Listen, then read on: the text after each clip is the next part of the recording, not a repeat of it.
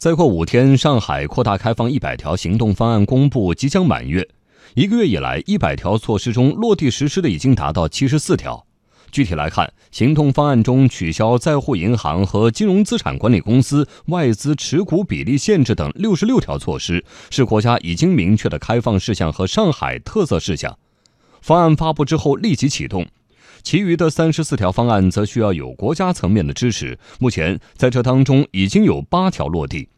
中国金融改革研究院院长刘胜军说：“这些新举措的出台，一方面体现出金融开放力度的进一步加大，另一方面也体现了上海作为国际金融中心的重要地位。”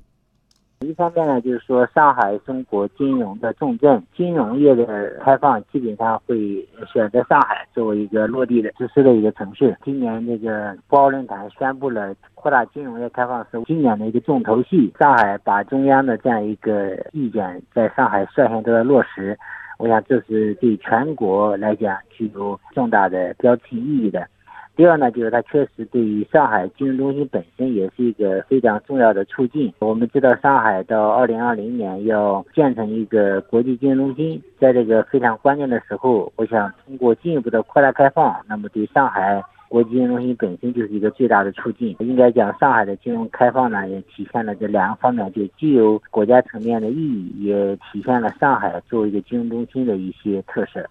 目前，新措施的实际效果已经显现。比如，上海市自由贸易账户总数已经达到七点二万个，特斯拉超级工厂落户上海临港地区，医疗器械样品通关时间缩短到四天等等。就金融领域而言，上海市已经筛选形成了二十三个对外开放先行先试项目，其中九个已经落地。今年三月底，上海原油期货正式上线运营。经过三个月运营，已成为亚洲最大和全球第三原油期货合约。刘胜军说：“上海在金融改革过程中已经呈现出加速跑的态势。在这一系列成就当中，最令业内关注的是外资金融机构股比限制放开和业务范围扩大。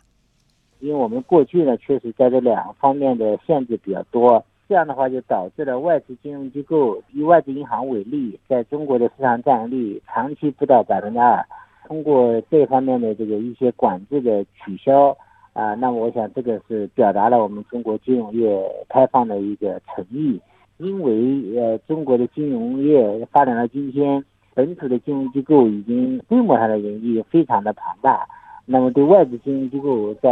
一些管制解除之后，怎么样抓住这个机遇去拓展？那么，可能还是需要做出一些努力和创新的。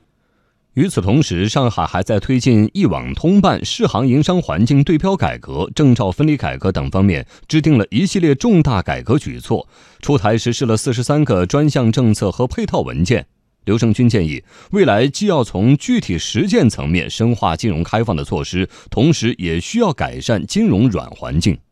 股权比例呃还可以做进一步的这个放宽，不光是银行业，包括其他的一些行业。第二呢，就是我们对于外资金融机构的经营范围，呃，也可以进一步拓展，真正做到这个国民待遇。那么还有一个更重要的就是软环境。金融的监管，包括利率市场化，所以呢，我想金融开放不仅仅是个开放的问题，它会涉及到我们金融创新啊，金融的市场化，这些都是相关的因素。